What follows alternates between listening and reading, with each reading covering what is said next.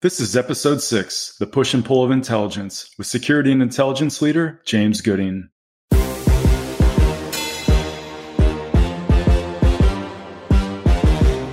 You're listening to The Business of Intelligence, a podcast that explores how intelligence serves decision makers beyond the traditional national security audience. Tune in as we connect with some of the world's leading practitioners working at the intersection of business and risk in order to analyze and discuss the field of private sector intelligence. We'll talk about what's working, what isn't, and how intelligence is helping organizations navigate today's global operating environment.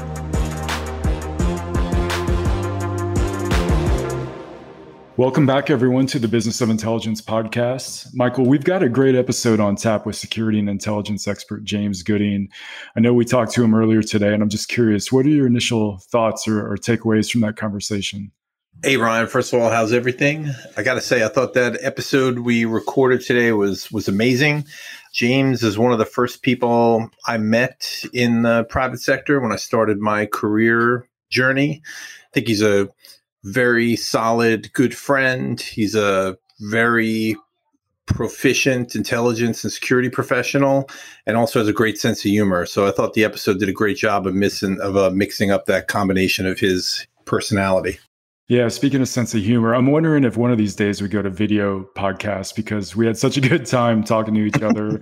and obviously that was behind the scenes before we even started recording. So maybe that's something to think about down the road. But the one thing that I, I can't stop thinking about, we have that rapid fire section, right?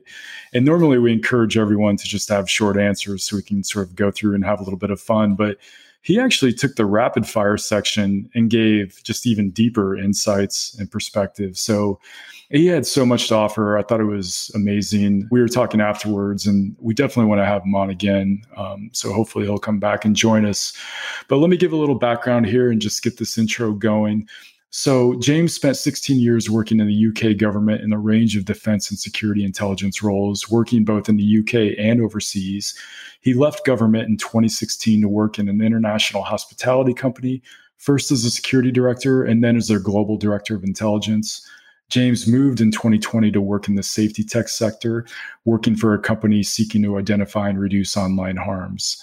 So, Listen, everyone, I hope you enjoy episode six with James Gooding. It's called The Push and Pull of Intelligence How Intelligence Professionals Can Build Client Rapport and Better Position Their Value Proposition. Enjoy, everyone, and take care. Welcome, everyone, to the Business of Intelligence podcast, TBOI. Today, Ryan and I are very excited to have our guest, James Gooding, on the show.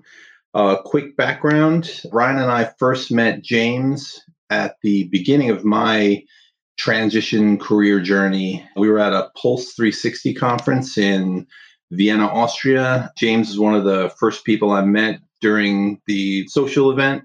I was immediately uh, impressed with James's very sophisticated accent, as well as his not only his personality and sense of humor, but the competencies immediately demonstrated in security and intelligence knowledge. Uh, he's a great example of an intel professional who's successfully transitioned from the public sector and he's already made a tangible impact in multiple sectors. James, welcome to the show. Great to see you. Thank you. Thank you, Michael. Thanks for those generous comments. I've always said you're a very shrewd judge of character.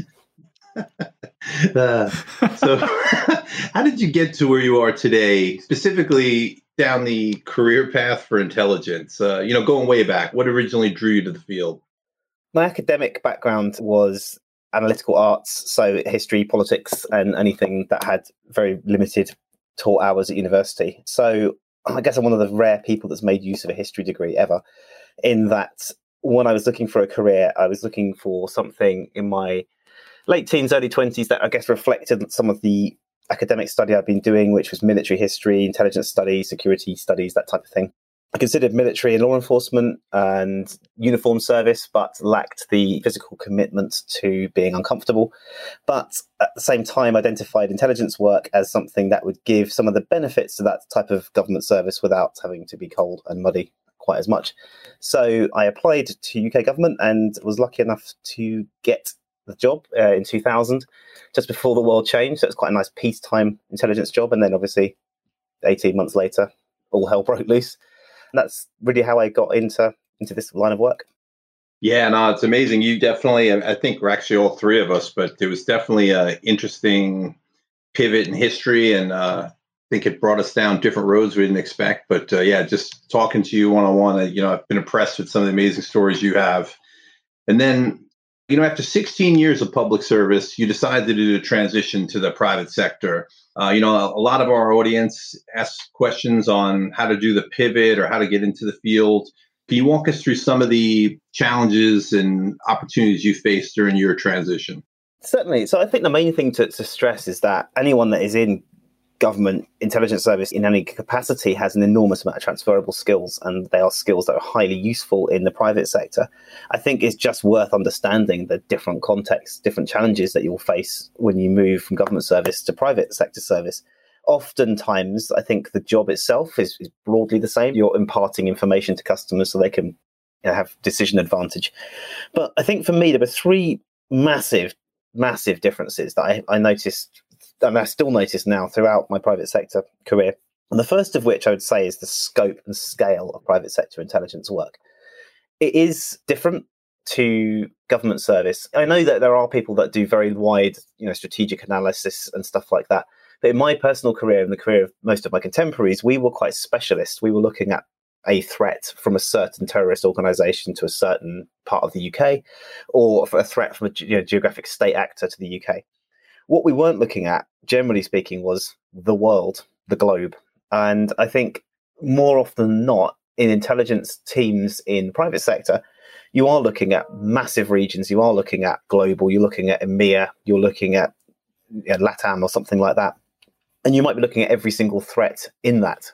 So I went from being, in my personal context, looking at threats to a specific part of the UK to essentially looking at every single threat to a global hotel company in the world.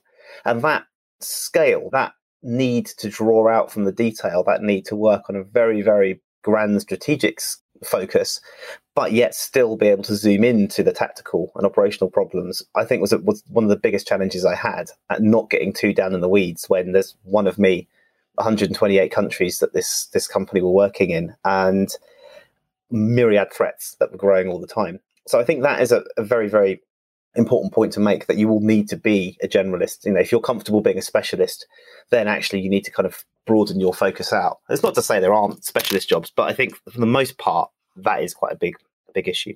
I'd say the second thing is moving into an environment where people aren't instinctive customers for intelligence. So if you're working in government, certainly if you're working in the intelligence services, military, or the police, you're tending to be dealing with people whose entire careers are bound up with using, acting on intelligence, and they understand how to use it. And even if you're in an outward facing job where you're talking to a wider government community that isn't, you know, intelligence specialists, generally still government understand how to use intelligence. The private sector that is that is patchy and it's not the same. And you may be dealing with companies or working for companies where you're either setting up a new intelligence capability or you're dealing with a company that is new to using this information where people aren't instinctive intelligence customers they don't understand sometimes what intelligence is they don't understand how to use it they don't understand what they're supposed to do with it so I had to spend a lot more time than I'd ever done before explaining some of these concepts to people, explaining what we could do with intelligence work, what we could do with security threat intelligence, how it worked. Which leads me to my next point: the terminology and how we talk and how we present ourselves. So we had real problems several times about the word intelligence. Actually, what does it mean? Because intelligence in the private sector can be business intelligence, competitor intelligence, consumer intelligence. It's not normally and not naturally threat intelligence. That doesn't normally apply. So I think in a lot of companies, you have to really define what intelligence means and sometimes realize that that word itself and associated terminology that we would use as intelligence practitioners in the government can be really unhelpful in the private sector. It can be alienating, it can be settling, uncomfortable, it can have connotations in particular countries that are particularly unhelpful, particularly in countries with autocratic regimes or histories of autocratic regime. So I think all of those things, just understanding that it's a very different beast in some ways, but your core skills are still very, very transferable and very, very useful. But you have to adapt them. There's so much to unpack there. There's a lot of good things. I, I know we wanted to get to something that we heard you talk about before, which is the business intelligence model. But before we do that, let me just underscore one thing and then ask you a follow up if that's okay. So, underscoring the idea of being a generalist versus a specialist. So I think for anyone listening who is who is trying to make this transition or if you're looking for jobs right now, please please keep that in mind because whether you're an analyst versus a collector, or maybe you have a, a, geographic area of expertise and that's been your focus your entire career, just keep in mind that unless you go to a big team in the private sector, a very big team, which may have specialists, I think James, you bring up just a, such a great point because you're going to be doing a broad variety of things, and oftentimes you're tapped on the shoulder to do jobs even outside of, let's say, the job that you were hired for. So I think that's a really great point. The other thing that really resonated with me, and and you have a more eloquent way of saying it, I I've always said that in the private sector, our customers are not necessarily sophisticated consumers of intelligence. I realize that's prob- probably offensive as I say that out loud, but you know, you said they're not necessarily instinctive customers. So, is there anything that you've done in the past to sort of bring them on board and bring them along so they sort of get what you're selling? We are kind of moving on to, I guess, um, business intelligence as, as I defined it very poorly and confusingly at a conference. But it's the idea that you need to be entrepreneurial with your intelligence programs. You need to win customers over. It's not enough just to say we're in the intelligence team. You should read what we've got to write. You've got to explain to people why it's of benefit to them, particularly if you're working in a company where this hasn't been a capability that's had before. And I think it's worth noting that in the what is it five and a bit years I've been in the private sector, the speed and scale of growth in intelligence teams across companies and com- companies that would never have had them five years ago is astonishing. So there's a lot of companies out there that are just now really getting to grips with how to use intelligence and how to set these things up. You do have to win the trust of your customers. You have to understand who the people are that are going to be your advocates, that are going to be the evangelists for what you can do. So, in my particular experience, we spent a lot of time working with key leaders in the regions we were supporting to get them to understand what we could do, to get them to understand sometimes what we could not do, um, and how, most importantly, to use the information we were giving them. Because it wasn't enough just to give them a report and say, there you go, this is a threat you need to deal with. How do we shepherd them through dealing with that? How do we work with the security teams that are implementing some of the recommendations that we are giving? So I think it's that taking a step back and thinking, how do we how do we help this person or empower this person or in sometimes coach this person to be an effective customer of intelligence? And how do we empower them to therefore empower their colleagues and their subordinates to be good customers of intelligence. So it's a process of actually putting a lot of time into people before almost you start writing the first report. It's about understanding where you want to be and who the people are that you need to have on your side. Yeah, one of the things we talk about quite a bit on the podcast is this phrase intelligence is a participatory sport. So you can't sort of sit on the sidelines and just hope that what you're what you're sending or selling or providing is effective. So I, I think that's a great approach. So let me just take a step back and see if you have anything else to, to speak to this. But what I want everyone else to hear is that we heard you speak at a conference and you talked about this idea of a business intelligence model and how it needs to address both the intelligence and security functions. And so I think you just sort of laid it out for everyone in terms of you really have to have this entrepreneurial mindset is there anything else when you're defining the business intelligence model? And is it is it different than the intelligence cycle, which is what we're all kind of used to if we come from government or military? I would say it is distinct from the intelligence cycle. Yeah, the intelligence cycle is really obviously how to how to move information through the assessment, validation, and dissemination process. And there are elements of it, I guess. But what I'm talking about more when I talk about the business intelligence cycle, it's about how you set your program up for success. And the entrepreneurial bit um, comes from, I'm ripping this off from a talk that I went to at the DC Analyst Roundtable, probably in 2016, where a company called Lootok were talking. I think they were acquired by BDO. But they had a very, very interesting model about how to embed crisis management in companies. And the speaker, Sean, was talking about treating every single report that's opened as a commercial sale. You know, you have to sell your services. You have to look for that kind of transactional relationship where you're providing your, your customer is actually a customer. It's not just that awful government word of customer. You treat them as they were a customer. You want them to be a repeat customer because they have other things to do in the private sector. They don't have to read this stuff. It's not like government where you have to read it because it's part of your job. It's the private sector. You, you don't have to if you don't think it's useful. You've got a thousand and one other things to do, and particularly in, I guess, some of the less hard edged industries like hospitality. You know, I think if you're working in let's say, extractives in North Africa, you've probably got quite a strong tradition of intelligence and security and quite defined accountabilities for that. Whereas things like hospitality or you know retail maybe slightly less defined. So it's about getting people to decide they want your reports and they want more than one of them. So taking that kind of sales aspect to it, which encompasses anything from developing the relationship, the look of what you're doing, the look of the product, how it fits with other communications that are being put out by the company, how it fits with culture, all of those types of things. So almost what you're saying in the intelligence report or what you're saying in your intelligence briefings is it's as important as how you say it and who you're saying it to. Yeah, sorry, James. I'm I'm just uh, I'm listening to that answer, and I'm I'm actually going back to your first one, specifically the uh, succinct description on specialist versus generalist during the transition. And you know, it's such a relevant topic. There's a lot of discussion on LinkedIn and other places, and I think you really articulated well. I think sometimes. Uh, especially the former government or military people, we really get in the weeds about what is an intel analyst, or you know, as Ryan and I always push on our podcast, intelligence advisor or intelligence professional. So that that was great, and I, I could almost see Ryan and I doing a separate episode just on that first three bullets you gave us. But I guess back to the uh, business intelligence model.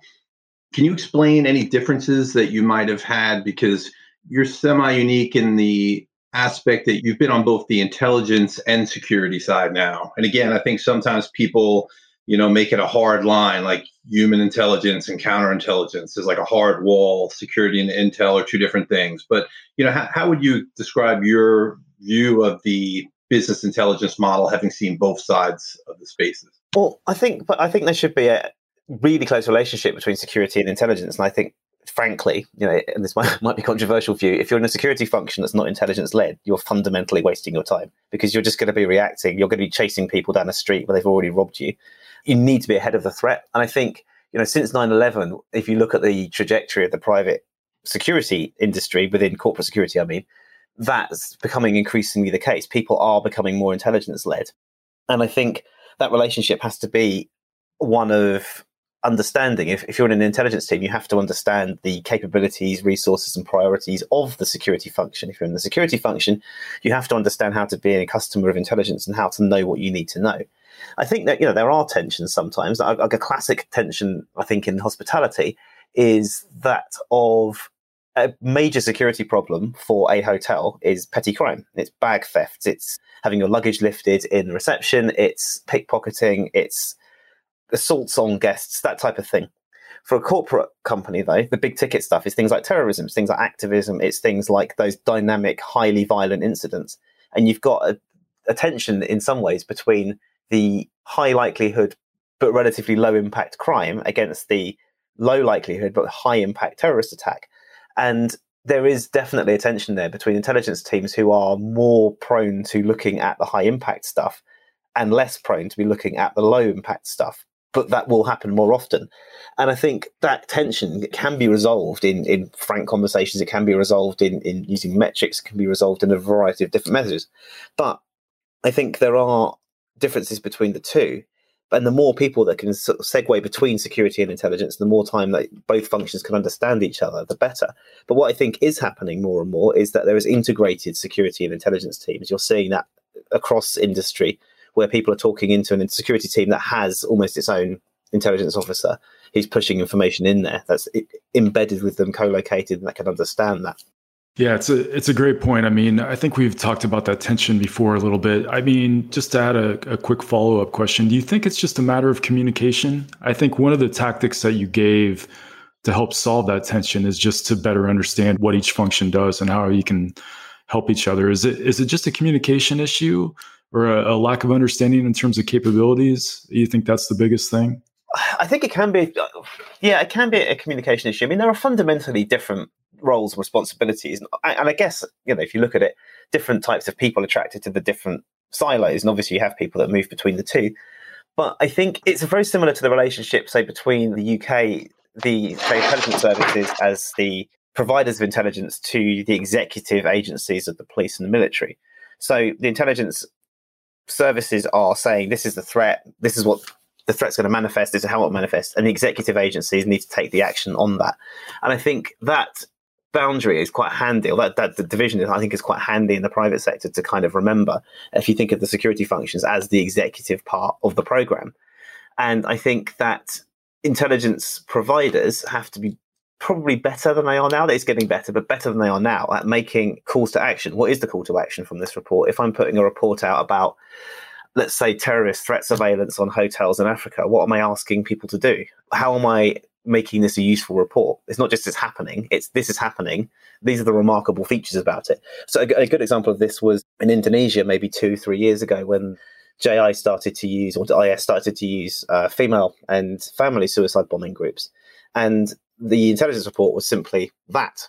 But you know, the call to action would be that you need to broaden your counter surveillance programs. A, a traditional counter surveillance program would include males of fighting age, wouldn't include a family group, it wouldn't include children and that you need to apply your hostile surveillance principles to wider demographics that you would not normally do. It would have been quite easy to write the report and just say, this has happened in it was a, I think a suicide bombing of a church. This is a suicide bombing in a church. But to make that extra leap to have the transferability to this is a soft target, this is somewhere that could be attacked. These are the reasons why we're telling you this. I think that's really, really important.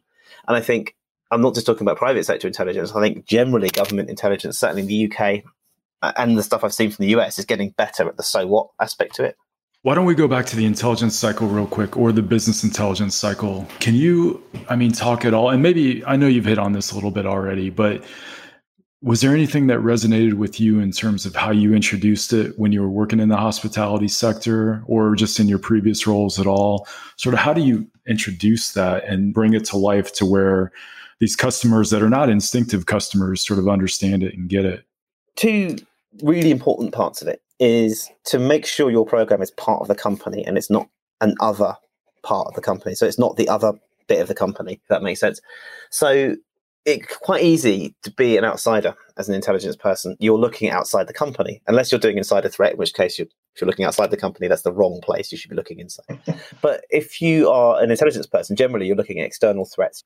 My key relationships were probably external to my company, not internal, because they're going to give me the most information.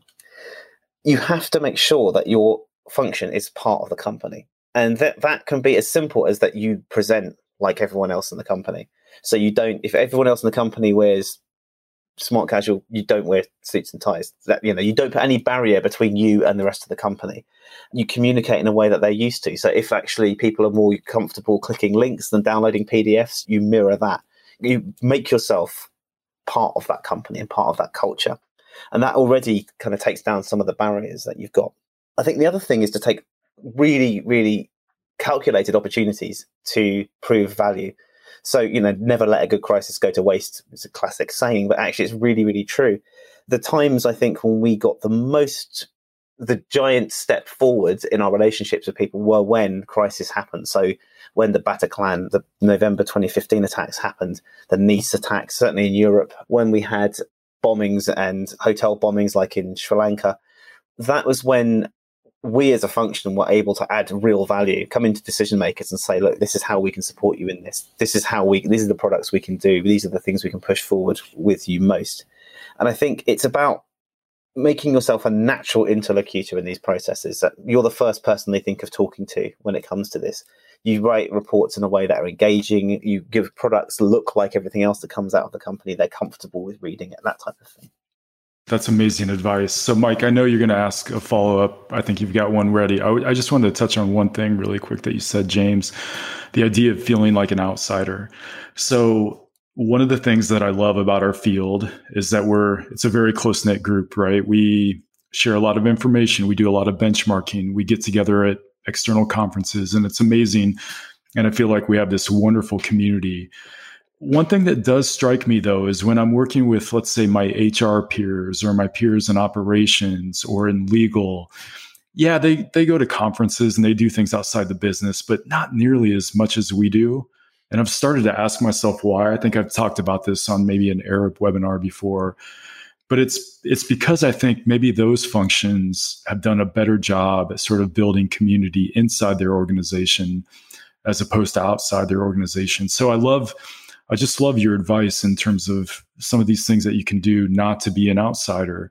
And it sort of ties into what you were talking about in the transition from government to the private sector. And You can take a lot of things over, you really can, but there there are some differences and they're very nuanced.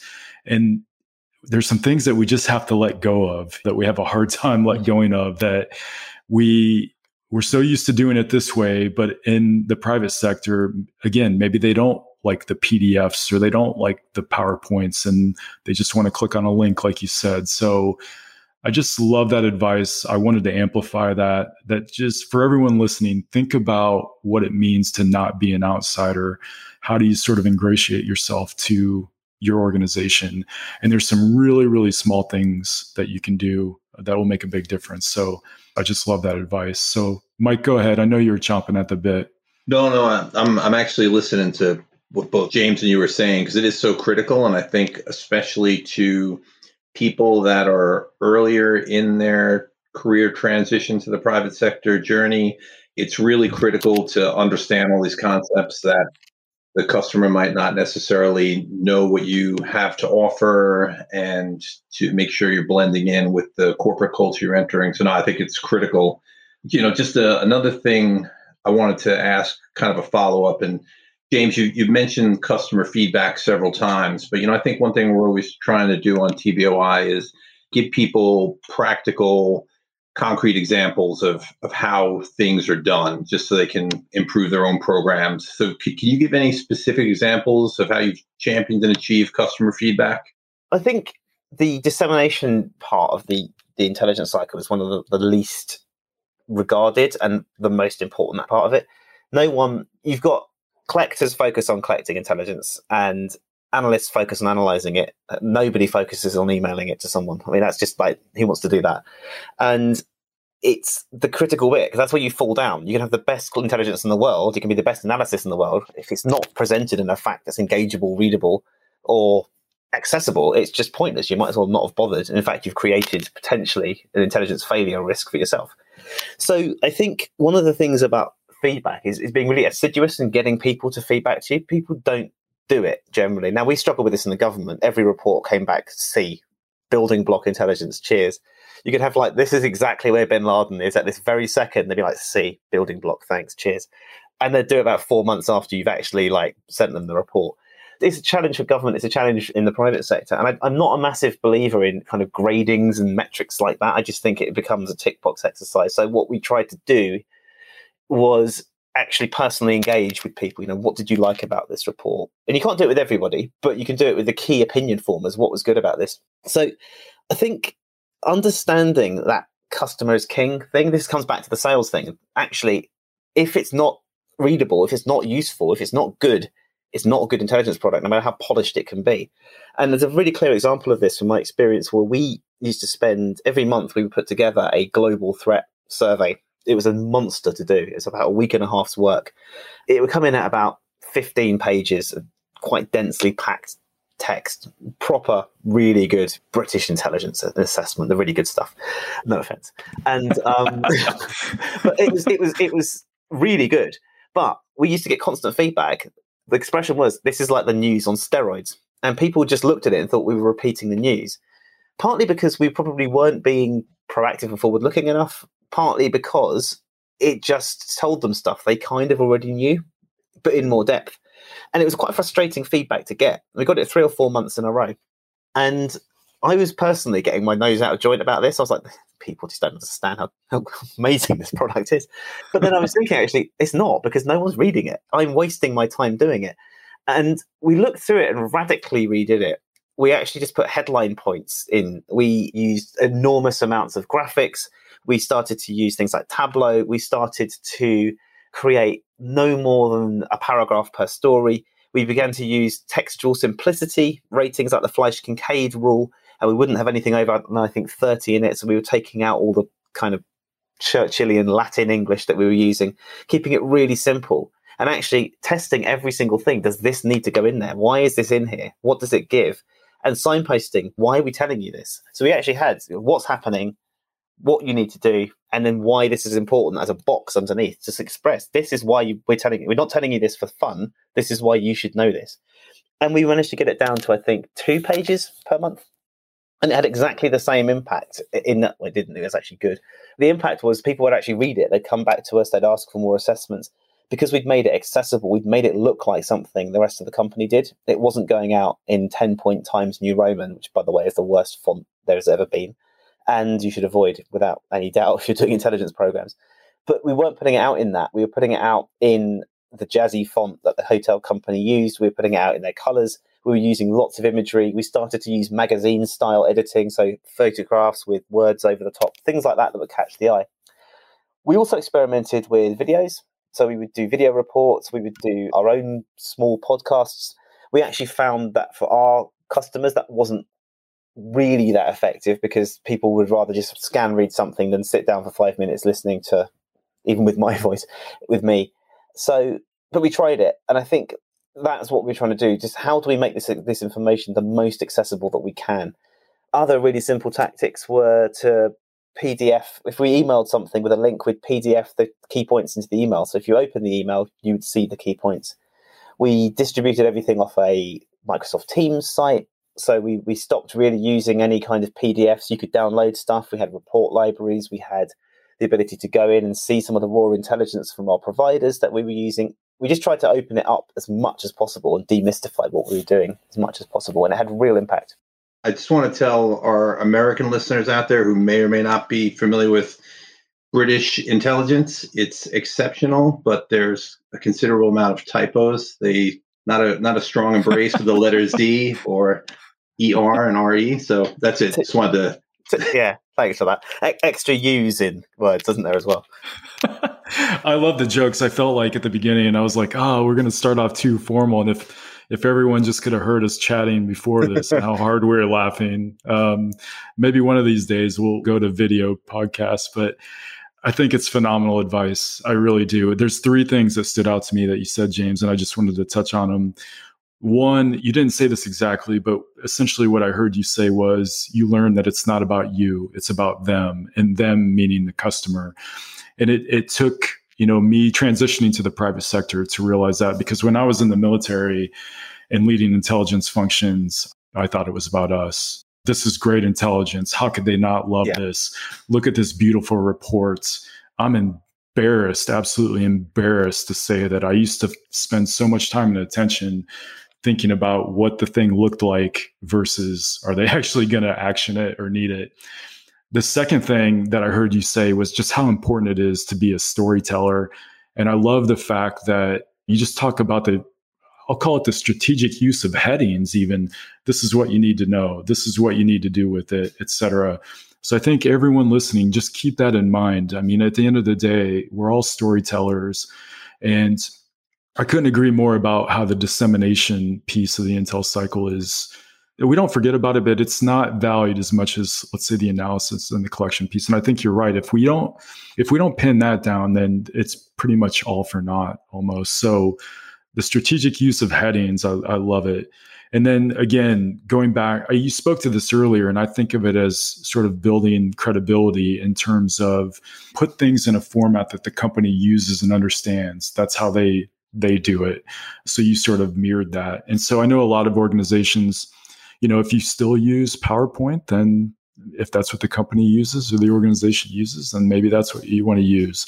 If they're used to looking at something as if it's written by like the New York Times, then then do that. But I think sharing your work and disseminating in a way that they're used to consuming, I think is is really really smart. So I think like, oh. one of our key vendors. So we, we obviously as an intelligence team had a range of vendors that were giving us intelligence, but some of the, one of the most key things we actually had was a, a subscription to Shutterstock for the imagery, and we used. I mean, I think we had about I can't remember what it was now, about 250 images a month, and we would burn through them every month for presentations, for our reports. We would have everything was very, very visual by the end because that was how the company communicated.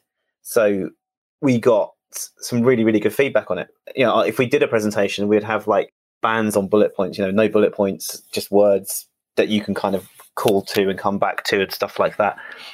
So in the four years I was there, it really did transform from, I guess, something that would have been familiar to someone that was probably working in intelligence in the 50s to looking a little bit more like some kind of skate magazine by the time we'd left, due to my obvious youth and uh, connection with the youth as well. oh man, hey, you know, you mentioned metrics. Let's talk about that real quick because Michael and I have both heard you talk about metrics, and I think talk about it really intelligently. No pun intended, but look at me there making jokes. so I know, I know how you feel about metrics. I'm hoping you can share with everyone else how you feel, but what are some things that you use to establish, let's say, key performance indicators? Or, or maybe the best way to put it is how do you identify success as an intelligence function if you're not using some of these traditional metrics that I know we all are not huge fans of? I think there's a definitely a place for metrics, but you need to be measuring the right stuff. So when I was first in government, we were in an assessment section. Our metric would simply be how many reports did each person write then that would be it. You know, if you wrote 20 reports in a month, you were a good analyst. And it was pure output. It was like, uh, I've signed that report off, it's gone.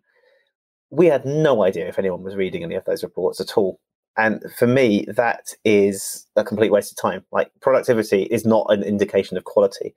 So within government, they started to look more at impact, uh, effects, what effects were taken from the reporting that we were putting out and actually how many people read it and how many people opened the email. So we mirrored that. We went from an initial position of we measured our outputs by numbers of reports generated. But then when we began to use more sophisticated dissemination methods, particularly things like Teams, particularly things like link based stuff, we're able to actually measure how many people read each report we send out. And it's not the best measurement in the world, but I think it's more effective than how many reports have you written. Because what we're able to do is analyze which type of report got opened. You know, if we sent out a long report on cartel activity in, in Mexico, is that appealing to people? Who's who's opening it?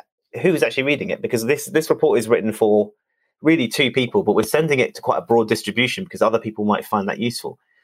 Is that a good thing to do? Should we be doing that? Should we just write these reports to two people? And that matters because they are the people that need to know it. Are we diluting our effect by sending it to loads of people? if we send a report to 20 people, but the two people we want to read it don't, is that success? Is it not? So there's lots of different ways you can look at this and lots of different ways you can cut it.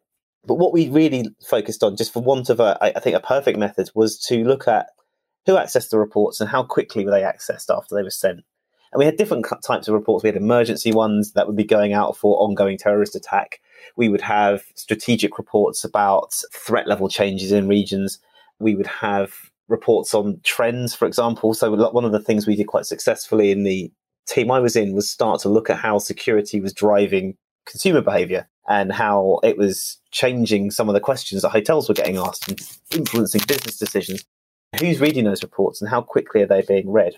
And we were able to kind of map the decision makers that were actually reading the reports and opening the reports and work out which formats would work best, work out which ones are the most impactful, and then kind of overlay the informal feedback that we'd gone to go and get. And I don't think there is a, a perfect way of doing this. That was about as near to what we found effective for us as possible because we could actually we could actually use that as management information. Hey James, that, that was a great example. We talked about it before we started recording. Could you also throw out the example you gave about hotel industry reports you had on how on how to frame the audience? Well, I mean, this isn't just hotels. This is if you're working for any kind of global company and you're communicating to loads of people across the world. I guess most companies I work with or work around have English as the company language, and obviously some would have Spanish and other languages too. But we were finding that we were writing again what, what we thought were really, really impressive uh, intelligence reports, but they were going to non-native English speakers and they were too complex. So the, the message was getting lost we were asking someone to wade through, you know, an A4 typed page of English text, whereas actually what we could have done and what we started to do was very much like this is a paragraph written in the simplest English we can possibly write.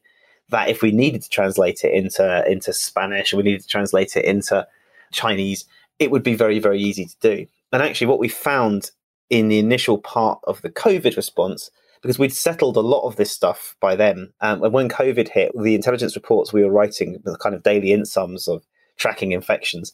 Sometimes they did need to be translated into, into the various languages of some of the countries we were working on. Because we'd got into the habit of keeping everything very snappy and everything to almost tweet length if we could, it became much easier for that process to happen than it would have been if COVID had happened like five years before. Great. Mike, do you have anything else or do you want to start going towards rapid fire? What do you think? Uh, yeah, you know, I'm, I'm just sitting here. I think we've both been furiously taking notes. Uh, I think this will have to be another episode where we kind of break down separately. But no, I, I think I'm ready for the rapid fire round just because, uh, just for our audience, one of the things we've been trying to do is, is uh, have high content, high impact, and just cut the times down a little bit, keep it under the hour. So, I guess, James, you have any uh, alibis on anything we talked about so far before we jump into the rapid fire? Don't think so. No, it's really great information. I think you know you've heard some of our other episodes. We we try to keep the answer standard uh, just because we think it's a good way for people uh, to get to know our our guests a little better, and also maybe pull out some additional information to learn from them. I'm a little afraid what the answer might be to this question, but I'm going to ask anyway. Where is your favorite place in the world and why? Well, I mean, anywhere you are, Michael. Um, uh, my favorite place in the world, I, I would say probably, I'm going to go be really boring and just say a dive bar in London. It's called Bradley's Spanish Bar. It's just like you should go, just near Tottenham Court Road Station. It's proper old school. It's got an old jukebox. It's vile. It smells. I love it. It's about four meters by five meters. It's, it's basically a COVID hotspot right now. But after the pandemic, like go go, it'd be lovely. Maybe we could do a live episode from there one of these days. yeah, yeah. you just swear me. Quite good for that. you know, just trying to throw out some uh, additional resources for listeners out there, like any book, article, presentation, anything uh, interesting you've read or seen recently that might be good for for listeners out there to to follow? I haven't actually. I'm terrible. No, sorry. oh no, no, fair enough. Let's go back though, just one last chance at that one. When you were in the hotel and lodging industry, what what was something that you that you looked at for inspiration, maybe to learn more about the industry or about the Intel space? I would appeal to that.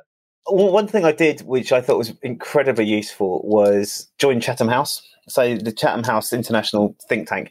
It was like grand strategy. It was way, way above the kind of level that I needed. But actually, it really, really helped us with particularly identification of threats before they manifested. And uh, in particular, anyone I worked with is listening to this. I, my, my response to everything in about 2019 was wait till the pandemic hits because I went to a uh, influenza pandemic seminar at Chatham House, and I sat there, and for two days I was terrified. And I was thinking, why am I even worrying about terrorism? I mean, this is this is the serious stuff. It was so worrying that someone coughed on the second day, and the entire auditorium nearly, nearly left. It was that broader threat thing. So actually, you know, pandemics was something that we had begun to think about quite carefully as a massive global risk because of this seminar that really wasn't on my radar as a security terrorism focused person, but I think that's very, very useful to get those kind of wider things. The other thing I would say is if you get the opportunity, join the intelligence networks. So I've, I've got so much. I, I um, am on the steering committee for the London Intelligence Forum. We ally with all the analyst roundtables around the world, obviously ARIP, ASIS International. But the more you can do this, the more opinions you get, and the more interesting people you get to meet, the more bars in Vienna you get to go to and meet interesting people. it's but it's a great way to do stuff because it, it takes you out of your industry silo. So in hospitality, we were very lucky. We had an OSAC sponsored working group with all the major brands on, and you know, genuinely still friends with those guys now. They're, they're absolutely invaluable colleagues, no, you know, as close as colleagues as people from within the company I worked for. But going outside that, to meet people from the airline industry, to meet people from retail, from food, from all different types of security backgrounds and intelligence backgrounds was phenomenal because it just broadens your horizons to different things. I remember, you know, talking to Ryan about some of the stuff he was dealing with in his job and some of the stuff I was dealing with, which on face value quite different, but actually when you drill down to it, it similar threats and you know we would alert each other to things that were happening. And it's that's i would say the top tip i would have is network because it's not a waste of time. It's brilliant. And it's also just really fun. That's an incredible anecdote. And that's I think that's great to hear unprompted because that's one of the things TBOI is really trying to stress in a lot of ways is there is this whole greater risk community, risk space. And by getting into outside of the silo you might identify with, you get a much more holistic understanding of what's out there. I think that uh, be even more important going forward as risks become broader and you know things like reputational risk becomes a driver of security risk we're going to have different types of things driving the security and threat intelligence risks going forward. So i think you know climate change being a classic one here. So we are going to need to start as a i guess a group of people that, that probably come from quite a traditional intelligence background need to start being a little bit more open to people from different intelligence backgrounds whether it's health whether it's environmental whether it's weather or whatever I like to caveat this question to all our guests. This is pre-December 2019 question mindset. Uh, take out the pandemic. If there's a instance in your past where you had uh, you had to face an unknown unknown, black swan, whatever you want to call it, something that was completely outside the scope of the the world as you saw it, and what the incident was, but more importantly, how did you adapt to it, and what can you share with people on how to how to face challenges that were unexpected and adapt and overcome. The one I'll use for this isn't actually a personal one to me, but it was the first time that I realized that climate change was going to be a serious, serious driver of unrest and, and security threat. We had a situation in Cape Town in about 2018, 2019, where there was a water shortage and the water was running out in the city because of drought. And to safeguard the central business district, they were moving water from outlying villages and outlying towns into central Cape Town. And they were supplying hotels, they were supplying businesses, they were supplying breweries, all kinds of places. And it was leading to fast moving, violent unrest risks uh, against places that had access to water. And a lot of the hotel companies, you know, they had two issues really. One of which is a reputational issue of people in swimming pools while people were literally drinking from lorries that were running out of water 10 miles away but also the fact that for the first time in my awareness, people would be attacking or potentially attacking businesses to access water. And to me, that was a really, really vivid indicator that this is going to be a threat that there's going to be fast moving. It's going to be very, very different. It's going to be the future of some of the stuff we're looking at. And I just remember kind of seeing that as a black swan incident and thinking, I can't believe I'm actually doing a security plan for a response to demand for water. And the, the group I worked for had high value hotels. It had multi-millionaires staying there. It had government events, and that was all very, very familiar. Someone smashing into your hotel to get access to water, not at all. So I'd, I'd say that was one of the kind of real turning points for me. Of not that I've been a climate change denier, but I just hadn't, I don't think, properly anticip- really understood what a driver of threat it is going to be going forward. Let me go with the last question here, James. So, the last one is always a little bit of a call to action. So, what we mean by this is if there's anything that you're thinking of that we should be doing differently as a field or as a profession, or should we think about from a fresh perspective, if there's anything on your mind in terms of a call to action for everybody listening? I think actually it comes back to that last point. I think the threats that we have been looking at as, let's say, a group of intelligence professionals since 9 11 have been largely dynamic human driven events. And I think we need to uh, really, we are in the middle of doing it at the moment, but I think really, really embrace the fact that that's not necessarily going to be what's going to happen in the future. That it's not necessarily going to be human driven, it's going to be environmental driven, it's going to be health driven, it's going to be the reaction to those kinds of events. And I think we need to be a little bit more open to collaboration. So, one of the things that was happening towards the end of my time in hospitality was much more joint work with our environmental, social, and uh, governance people. So, working with the teams that were looking at that kind of stuff to understand how they could help us understand and interpret and get ahead of threats coming from that direction. Um, I know there's been a lot of work done, certainly on London Intelligence Forum recently, of getting health intelligence specialists in to talk about how COVID is going to move on, how access to medicines is going to happen, so we can overlay the medical and health intelligence with the threat intelligence. So I think we need to be probably broader in getting people outside of our relatively human dynamic threat backgrounds because let's face it still and I, this is another point i'd like to make still i think private sector intelligence is too dominated by people from services backgrounds and all three of us being classic example we're fine. There's not us but other people. You know we need people coming in that can understand some of these things that aren't coming at it from that kind of military counter-terrorist counter-activist or whatever it is background but coming in from things like health intelligence environmental intelligence weather intelligence all those types of things. And i think we're going to have to be more sophisticated because i think the threats coming at us in the next 10 years are going to be massively different to what they were in the last 10 years. Yeah, I think that's a great call to action. I mean, just reminds me of what you said at the beginning about focusing on being a generalist as opposed to necessarily a specialist. So, James, why don't we go ahead and close out? I mean, that was amazing. There's we're going to do some show notes and I feel like there's so many different tactics and and insights and perspectives you shared. Just as we sort of end this thing, I mean, is there is there anywhere where people can connect with you or do you have any we want to give you the last word essentially anything else that you want to close with where can people connect with you if you want them to of course or just anything else that's top of mind well, working for a social media threats company, I don't use Twitter or Facebook. Um, I am on, I'm on LinkedIn, so uh, just look me up on LinkedIn. All right, great. That was outstanding. We really appreciate your time. Would love to have you on again. I think everyone's really going to enjoy this. So, having said that, uh, take care. I, I, know Michael and I can't wait to see you in person if that ever happens one of these days. It will. Um, it will. Yeah, I know. I'm going to knock on wood, and and hopefully 2022 is is our year finally. But thank you so much for your time, and for everyone else listening. That does it for episode six with James Gooding, our security and intelligence expert and leader. Thanks for listening, and we will talk to you soon. Take care, everyone.